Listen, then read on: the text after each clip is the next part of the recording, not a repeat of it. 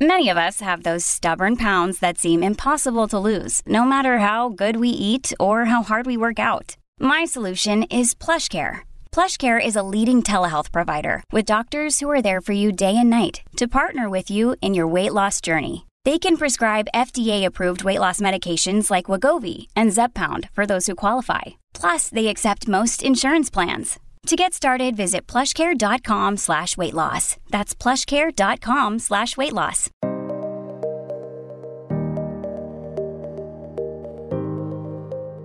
Welcome back to Inclusive Collective Podcast. I am your co-host, Nadia Butt, and I am joined with Rob Hadley. Hello, Rob. Nadia. Rob, it's our last episode of season one. It is. It is. How do you Sadly, sadly, uh, I I need a break. Uh, For me? Do you need a break for me, Is it- Rob? Is there a last? Uh, uh, but there there will be future episodes, right? I think you should Yes. make that clear. Oh, am, yeah, Am I going to be on season two? I didn't. I didn't. Wasn't clear on Oh, that. I'm not going anywhere without you, Rob. You will be on season two. You made the cut. Excellent. My tryout Uh, ended. Yeah, yeah.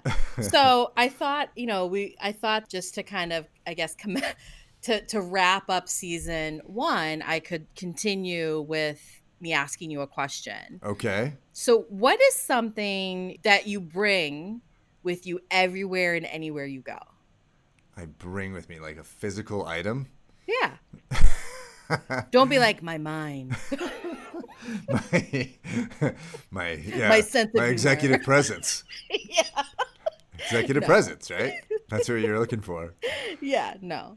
Uh, yeah, like I'm, I'm confused. Like, so like things I like. like a, a- When you leave the house, yes. Okay. So what is something that you oh, and don't say your phone phone, and your keys. Don't wallet, say those. sunglasses, sunglasses. I Sunglasses. wear sunglasses. Yeah, because it's very it's, sunny in Utah. it's so sunny. It's so bright out. Yeah. Within my wallet, I have like this, uh, like uh, this charm that A I picture think my wife encouraged me. yeah, exactly. Remember when we used to have wallets with pictures? Yeah, totally. Oh, that was so fun. Uh, we, I guess we have those now. It's called my phone. Uh, there's like a little. It's like a little Catholic charm. I think that my wife either like encouraged me to have, and it's like for luck or wealth or Oh, something like that. nice. Yeah, Oh, I love that. yeah. So I always keep that with me. Oh, that's good. That's Yeah. bringing you good fortune. I like that. I, I'm not sure it does, but yeah, that's it. That's the idea. That's what it's has. supposed to do. It Yeah. has. Yeah. Do you want to know what I bring everywhere with me? What do you bring everywhere? You're gonna die. My selfie stick. Your selfie stick. Okay. Yeah, I literally, I like, I carry. I'm like kind of known amongst my friends to have this like little backpack that I. It's like you know, instead of a purse, I have like a little backpack, so I can fit like my water bottle, my wallet, my phone, and my selfie stick is in there. And so I'm known in family circles and friend circles to pull out the selfie stick and take a take a selfie or two. Nice, nice. How long have you had this? Well, I had the original one probably, I don't know, like seven or eight years ago. that I upgraded my phone, so I had to get a Bluetooth one. So I've had it for a few years. So the the Brazilian, uh, the Portuguese word for selfie stick is pau de selfie, right? Pow- sorry. Pau de Pow de- selfie. De And so selfie. I, have like these unusually long arms, and so instead of carrying a selfie stick, I'm always designated like Juliana, my wife, will be like, Rob, pau your selfie, Pound your selfie. Yeah. Right. Take this selfie. Like So motion you hold to it take out. the yeah, yeah. Use your extremely long arms That to take this picture. So I carry one of those too. It's just it, it's I love appended that. It's to just me. your arm. Yeah, it's an appendage. Yeah. That's great. Thank you for playing along. So we are at the final episode, and we do not have a, a guest, but we wanted to offer our ConverFlections. Basically, the last since since the mid since mid season, Halftime show. Yeah. since the halftime show, and so we were gonna do like a rapid fire kind of like, what are your three takeaways, right? Um, should and, I go first? And and also, neither of us know what the other's going to say. That's the Right, important it's- thing. Huge surprise. Yeah, exactly. So, So my very first was I did a lot of thinking around this. The difference between reflection and introspection. okay. And I know we call this section like we call we're calling this episode ConverFlections, right? Like we do ConverFlections, which is kind of this what what's the word when you join two words together? Conjoined term. Yes. Oh, when Conjoin. you conjoin, okay, when you conjoin Yeah. terms, we conjoined conversations and reflections. And I was reminded by our guest, Muhammad Anwar, episode 15, that there's actually like a subtle yet distinct difference between reflections and introspection. So, reflection is when you think or you write about something or you give something serious thought to something particularly maybe in the past. And in the context of DEIB, so, you know, diversity, equity, inclusion, belonging, it could be reflecting on like a particular behavior or action that maybe you demonstrated in a meeting or an email that was sent with, you know, not the best tone or or maybe an interaction you had with someone that went sour. So you, you know, so in terms of reflection, you're you think about it, you're giving it some serious thought, thus reflection. Mhm. Introspection is kind of the second tier or second layer. It's when you're examining your emotions, your thoughts, and your feelings by asking yourself questions. And I think there's a lot of power in doing introspective work when you're talking about diversity, equity, and inclusion. Introspection comes after you've reflected, and now you're asking yourself some really deep questions. So maybe it's questions that are like, could I have hand could I have handled that meeting differently? How how could my tone have sounded differently in that email? Or how could I have engaged with those colleagues differently? Right. So is it So is I- it more is it more focused on actions? Is the uh, are the questions that you're taking leading to some actions that and, ch- and behavioral changes that you can make? so that is the third piece that we that I think we're like taught we like abstractly have talked about but I don't think we're we're putting like a label on it and I don't entirely I'm not entirely sure what this label is but it is this point where you've done some reflection now you've asked some questions and you know some emotional questions introspective work and now you're mindful and must make you're at a point where you have to make some sort of decision or course correct. And oftentimes i think that is like sh- either sharing your reflections sharing your lessons learned hmm or maybe seeking apologies or seeking under seeking some more under seek to understand right? You're Mhm, seeking more understanding. So for example like do you want to reach back out to those people that you emailed or engaged with and and offer your reflections? Maybe apologize you know if you felt like you did something wrong. Um, so there's this level of humility i Mm. think built in and accountability to your own actions and behaviors and even mindsets. But i think this takes not only a lot of energy and time but Right. work Right, right. and I think Muhammad shared his journey with us. And I am certain that for him, this was a humbling experience because he was able to share it with us. So again, that that was my first um, takeaway. What are your reactions to that? I love it. I think we should. I, I think. Uh, I think we should still call our episodes "Converflections" Sure. uh, instead of "Converspections," which was Yeah. which has been on the table. Uh, but I think no. I think I, I love that, and I think that the, uh, you know, I think it is. It's almost like it's it's the final step, right? I mean, I think we're always talking about that. That's the most important thing is that we're trying to modify behavior. We're trying to, like, what are the things that we can do within organizations in order to create the environment that is inclusive and, and that that always comes with changes in behavior right and i think Right. that uh, assuming that these behaviors need to be changed which they most often do because we're all Right. learning and getting better at these things so so i love it i think that was it was it was really helpful and um, I, I, I love that distinction and i will definitely pay more attention to it myself and there's a level sorry there's also Yeah. like this level of when i talk about humility what i mean is really understanding that you have to let go of being defensive you have to let go of your ego and muhammad talked about that right yeah and so that's yeah anyways what was your first one yeah let's so go good, let's so go good. to you wow You're that was so good i think I, i'm gonna redo mine i'm gonna Mic start drop. over Oh That's it gosh. for uh, yeah, Inclusive Collective. All right, so let's talk about role modeling and experimentation. Uh, this came from our conversation with Steve Arntz of Campfire, right? So he talked about role modeling and some of the intentional things that he was doing to make sure that his employees were taking time off. And he told this funny story about how they had a mandatory day off and he secretly worked the entire day Right. And uh, then he had to admit to his co-founders that he was working. And he said something interesting as I went back and listened about the anxiety from not working, which I think is very mm. real for founders. Uh, sure. Think about uh, our founders in the audience, right? So, especially at the earliest stages, there's always something to do. There's massive amounts of work, right? I mean, you started from scratch. Everything has to be done, literally, right? And so, uh, you know, you have these talented people. They're very driven, and they can always be working. And so, the question or the conflict is really the amount of work required to start a company hasn't changed, but the expectations from your workers mm-hmm. has changed. I think in the last couple of years, especially since the pandemic, in terms of um, in terms of wanting to be in environments that are you know that, that are focused on their well-being as well so mm-hmm. you know mm-hmm. hbr and, and the stress has been at an all-time high right so hbr reports that in 2021 67% of workers reported that stress and burnout has increased since the start mm. of the mm. pandemic so so that tension is just very real i think in, a, in the startup environment yeah. um, and so founders and companies are experimenting with all different types of alternatives to the typical work week and to time off. Uh, and, you know, and one of the things we, we touched on was the four day work week. I think yes. I think New Zealand has actually gone to this. I think like I think oh. New Zealand, you know, some of our listeners in New Zealand can can let me know if I'm wrong on this, but I think that everywhere in New Zealand is uh, is four day work week. I absolutely uh, love Jacinda, by the way. yeah, very progressive. Yeah. Um, you know, and some companies are doing it in the summer.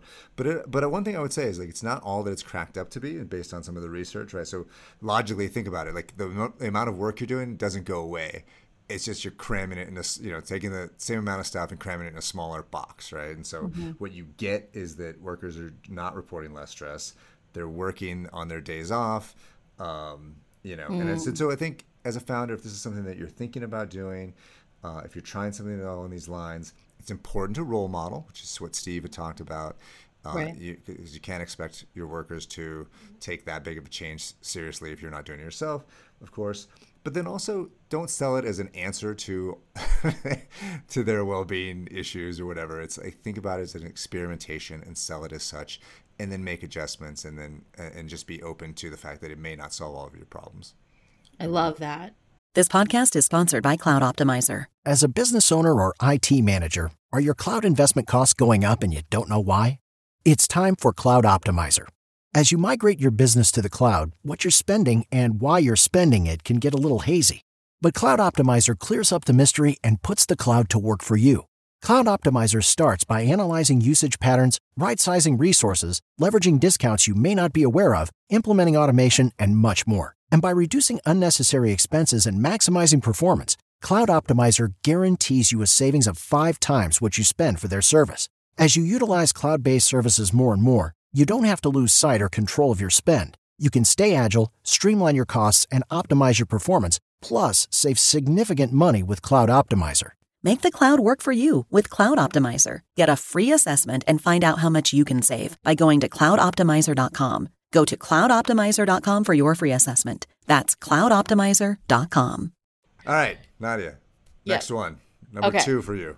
So, speaking of human centric approach in leading, particularly I want to talk about mentorship versus sponsorship. Okay. So, you talked about role modeling, which is kind of similar to mentorship and applies in some ways to sponsorship. But Melissa, if you recall, Melissa Cordo, episode nine, touched mm-hmm. upon this really crucial element of mentorship. So, you know, getting the right coaching and advice from people that have had maybe previous experience, particularly in your industry, can be really invaluable. I remember her saying um, mm-hmm. something mm-hmm. more eloquently than that, than what I had just said. And then Jennifer Mendoza, episode 14, she talked a lot about this too. And having to like you know foster and build trust between you and the person you're providing that coaching with you know and if, if there's really not trust there then how receptive are folks to feedback so mm-hmm, mm-hmm. you know we also heard from Rachel Shepard, episode 13, and Abid Siddiqui, episode 11, where they advocate for mentorship relationships in their accelerator programs. Right. So, this idea of seeking guidance,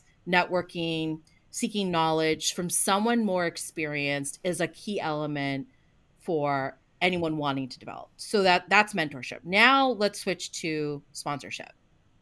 So I am reminded by uh, Steve Arntz again episode 16, and Priscilla Redmond, episode 17, they offered that um, it's this idea of sponsorship is elevating those that are different from you. So if you're in a room and you have power, maybe it's power in your role or power within the company, you you elevating the voiceless or the underrepresented, that's called that's sponsorship. Mm-hmm. You know, mm-hmm. and this is not just making room for them at the table. It's giving them an opportunity to have power, be developed, to grow. And I, I absolutely love this idea of sponsorship because we all have this responsibility in our own communities and in the workplace, if we have any sort of power, to really elevate those that don't. That really offers more opportunities professionally, personally, and can help build equity into the system. What are your thoughts? Yeah, I'm. I'm. So I, am I'm glad you. Obviously, we, several guests have mentioned both of these concepts. I'm just thinking and, and thinking out loud here is it is you know obviously sponsorship is is so crucial and probably more rare than mentorship right so even companies forever have, have had hey let's do a have a mentorship program and here's here's an yeah. hour you get to meet with someone uh, you know once every couple of months and you may be like blind introduced to someone and maybe not, not necessarily have uh, the level of trust necessarily needed to actually sure. create some real value for either of the people in that in that situation. But then I think that uh, sponsorship can just be so much more powerful. And the only thing I would say is the thing that was that was running through my head was I think that sometimes what we see is is sponsorship being directed towards those that look a lot like us. So even mm.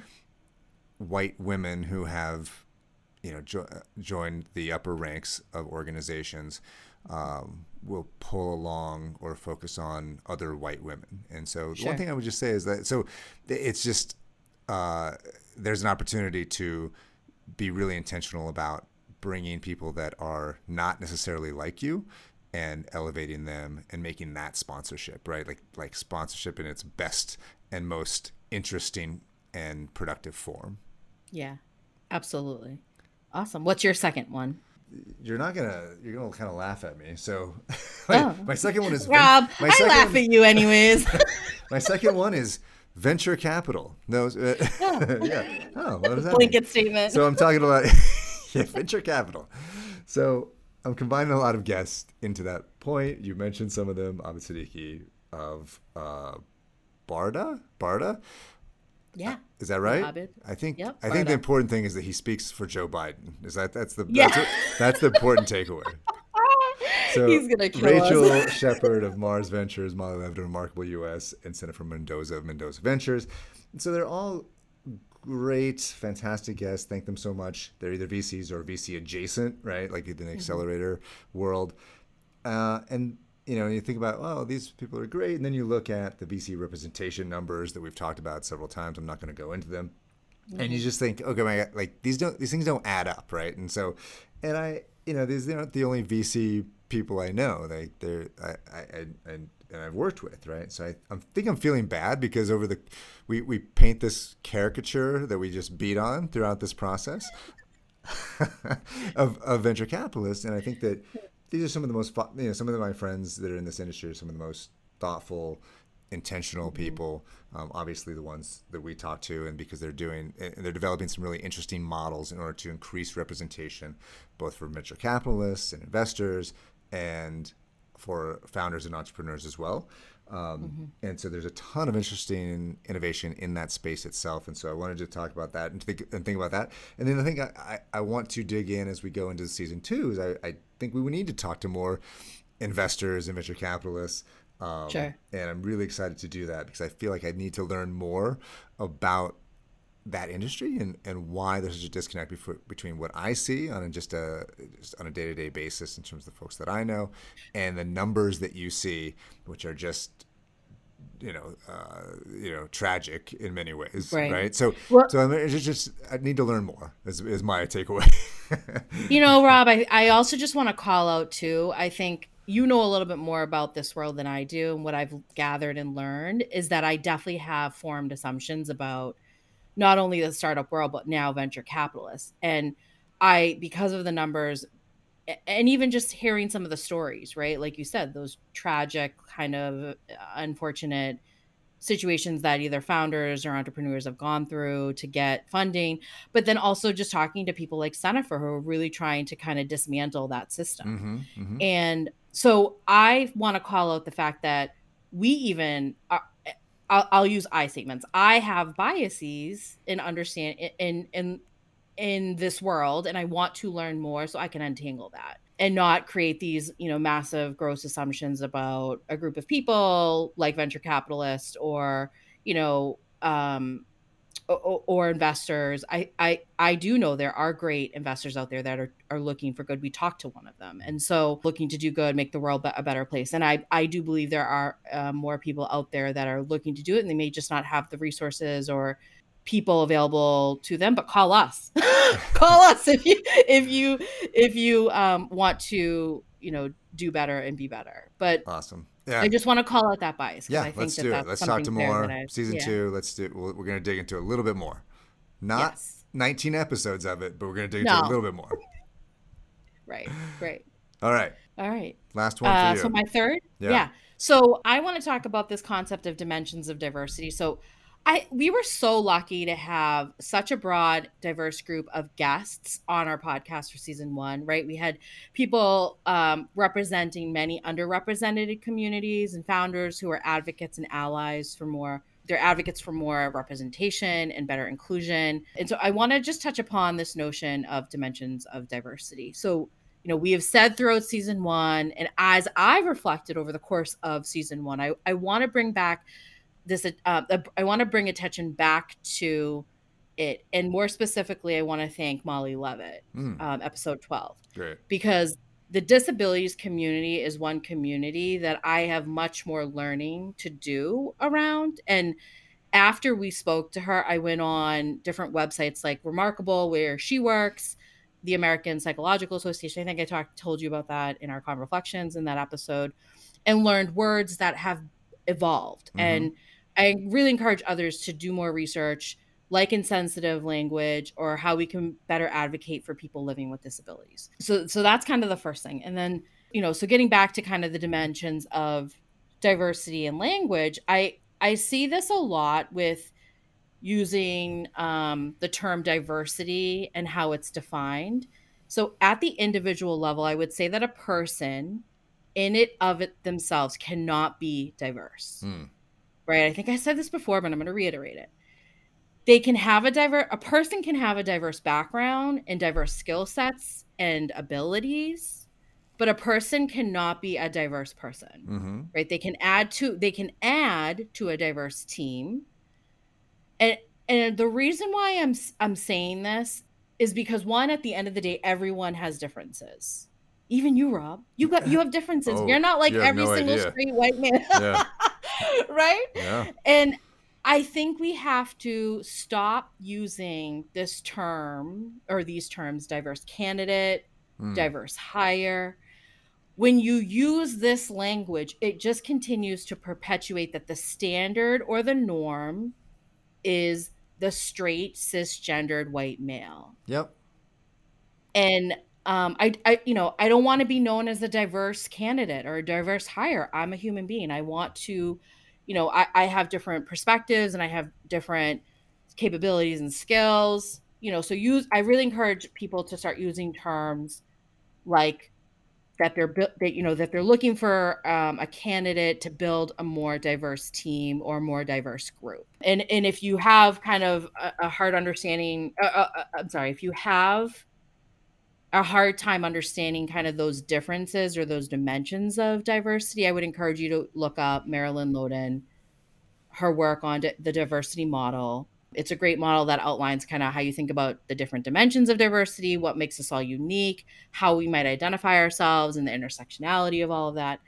Um, so, I, I sorry, I feel like I was on my soapbox for a moment, um, but no, I yeah, I just let you know, let's stop grouping people into the social stereotypes again. So that's Yeah, thanks. I, I uh, yes, I really appreciate those two points there. That uh, so the on the uh, disabilities or the people with disabilities front, I think I think I mentioned in there that this is something that I have uh, you know learned a lot from Molly and and then in subsequent research as well.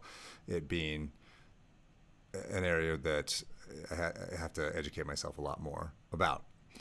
And I had also looked at some of the terms, that so many of the common terms in our everyday language that are designed to put people down, but they are based on things that uh, you know they're derived from some sort of derogatory term with regard to people with disabilities. And so mm-hmm. I encourage everyone to take a look at those lists and try to. And I um, this is something I you know tons of words in my you know in just our everyday language and, and things that we say that uh, you know that obviously have a, a, connotation which we're not necessarily aware of and, and so I think it's a great thing to go look at those resources and, and try to think about what you're saying and, and, and what the impact it could have on someone from that uh, community and then I also uh, totally agree on the on the diverse hire diverse candidate diverse person front. Uh, I was doing a piece of work recently where I was categorizing, right? So we're doing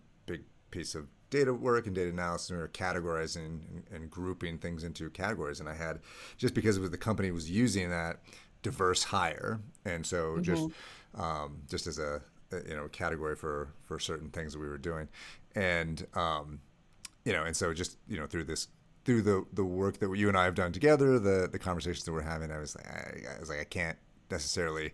I don't really like that categorization. Um, phrase, and right. so I don't think that that's something that we, we want to be using going forward. So I'm with you on that one. What's your third? Your your last and final. The last one. Season one. The last yeah. one.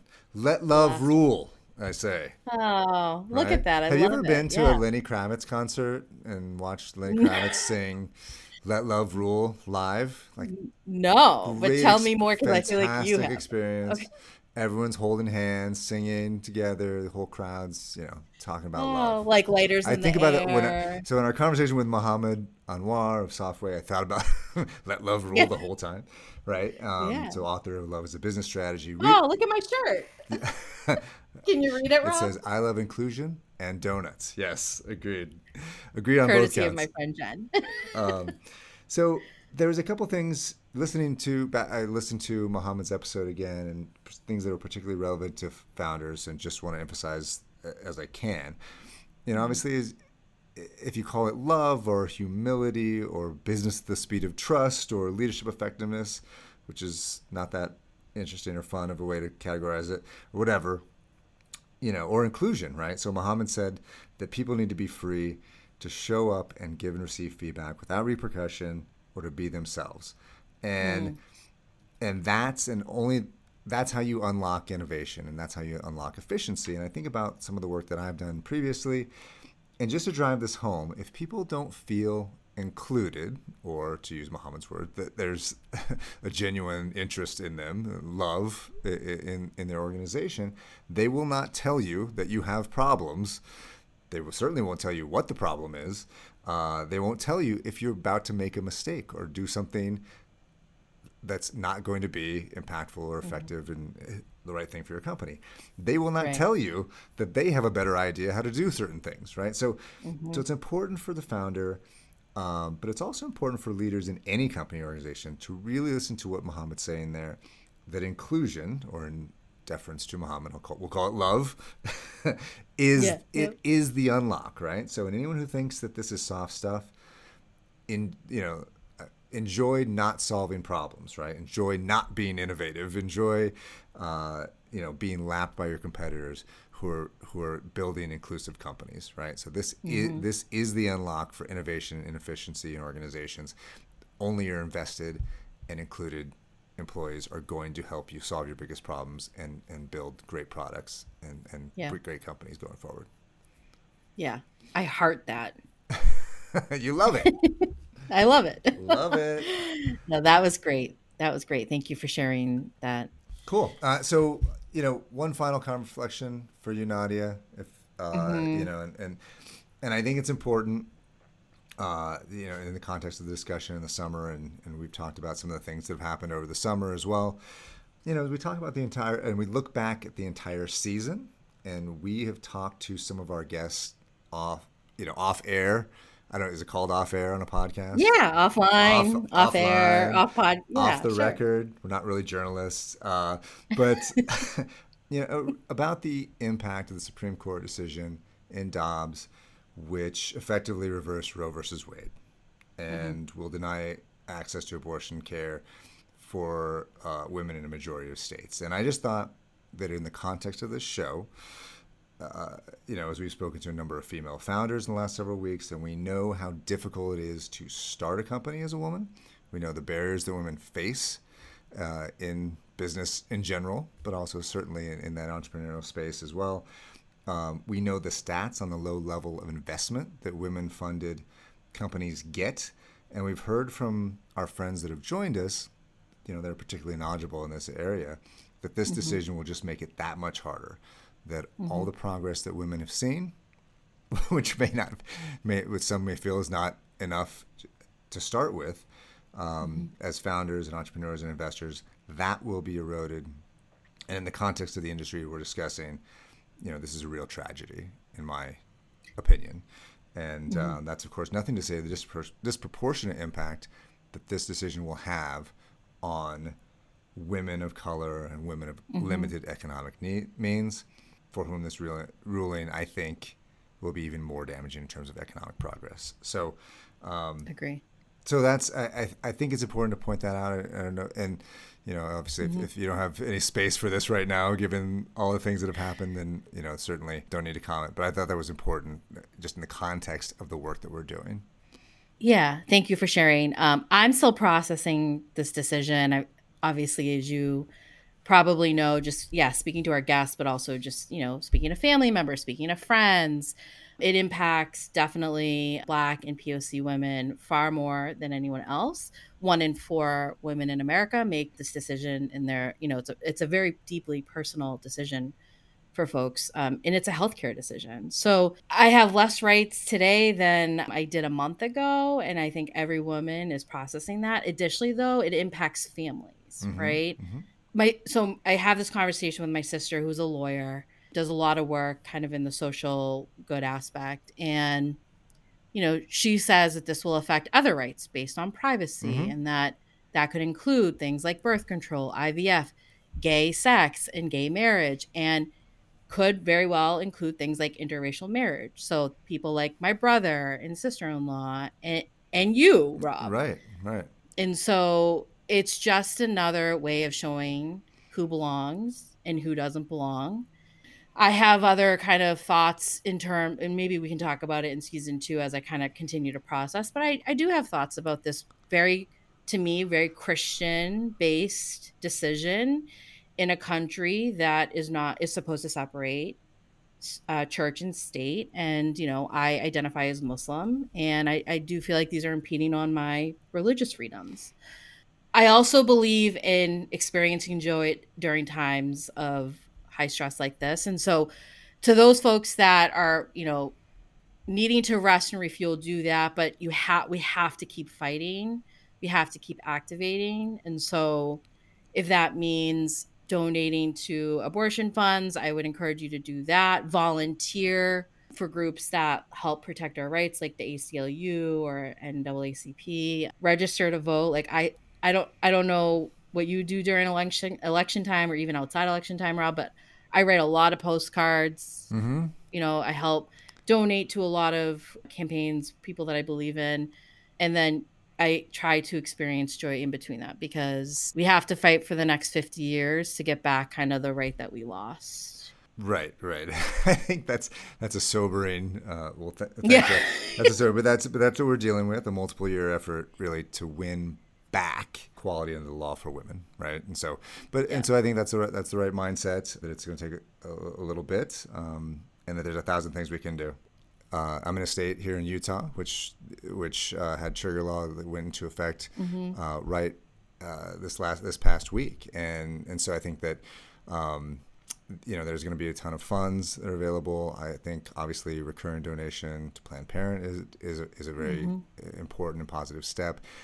Electing representatives that uh, are, are, which which you know should have been a focus for a long time. Frankly, it's one of the things that's really a, a gut punch to me to think about the fact that you know 52% of white women uh, supported Donald Trump in the 2016 election, and that is a big part yeah. of why we have this decision at this point. So, so mm-hmm. I think mm-hmm. that you know, I think you know, bringing it back to the context of uh, of people leading companies, right? So, you know, one thing that I think that founders are doing right now, uh, you know, so we talk a lot about workplace equality and equity, and mm-hmm. really can't that really cannot exist in a win half and over half of the workforce in our country does not have mm-hmm. equal rights under the law, right? And so I think that right. I encourage all the founders, uh, you know, that, that are men. Obviously, the women are probably thinking about this right now, but to think about what type of company they want to have and how, you know, what kind of company they want to build. Thinking about how their actions in the next coming months and years will impact over half of the workforce that they have and over half of the workforce that they want, and then definitely over over 50% of the customers that they want as well. So uh, it's right. it, it, it, it's uh, you, and you name some of the rights that could also be eroded, and so it really impacts almost everyone in a negative way, whether you see it or not at this point or not. Right. Well, we're gonna end on that. No, it's one. So, oh, okay. so ha, we're, yeah. we're going on a break. We're going on a break. We're coming yes. back. We're coming back in like probably around early September. There'll be more announcements there. What are we doing? Yeah. What are you looking forward to this summer? The rest of the oh, summer. That is a great question. I um, have a dissertation to write, so I will be spending time um, in a library writing the dissertation and experiencing joy with some of my some of my classmates. What will you be doing? I just got back at a 60 plus hour trip back from Brazil. Uh, and so I'm so tired of traveling right now. So I'm just going to try to, I'm just going to hang out in Utah, enjoy, yeah. you know, uh, watch the uh, Great Salt Lake dry up from my, you know, from my view here, you know, just, just, yeah. just try to enjoy uh, being outside and, and get some sunshine. That's great. That's great. Yeah. So we will definitely be back in September, folks. Please stay tuned. In the interim, if you enjoyed this episode and want to listen to other episodes, if you haven't already, go ahead, subscribe, rate, review um, our podcast. We would love to, love, love, love to get your uh, feedback and, and your reviews. Um, share with your friends. Uh, if you do have any questions for us, uh, email us at info at rifelion.com. Check us out on Instagram at in, um, Inclusive Collective Podcast, all one word. Check us out on LinkedIn. You can follow us there. Uh, Inclusive Collective is produced by Rifelion Media. Thank you to all of our guests for season one. We appreciate you. I'm Nadia Butt. And I'm Rob Hadley. We'll see you next season. Thanks, everyone.